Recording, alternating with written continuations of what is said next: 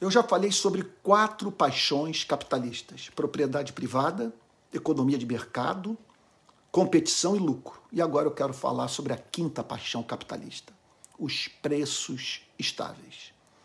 Os preços são produtos da quantidade de dinheiro numa economia e da quantidade de bens e serviços. Se a quantidade de dinheiro cresce mais rápido do que a quantidade de bens e serviços, a inflação será o resultado. A inflação é o câncer da economia.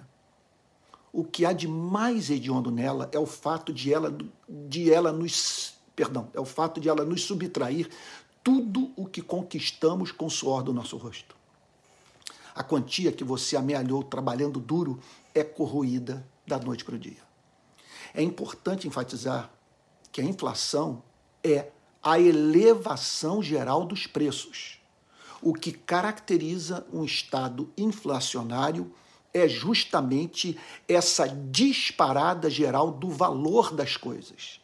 Isso porque em toda economia de mercado livre sempre haverá mudanças específicas de preços, ou seja, os preços crescerão ou diminuirão como resultado das mudanças nas ofertas e demandas de determinados commodities. Repito, a inflação é o câncer do capitalismo.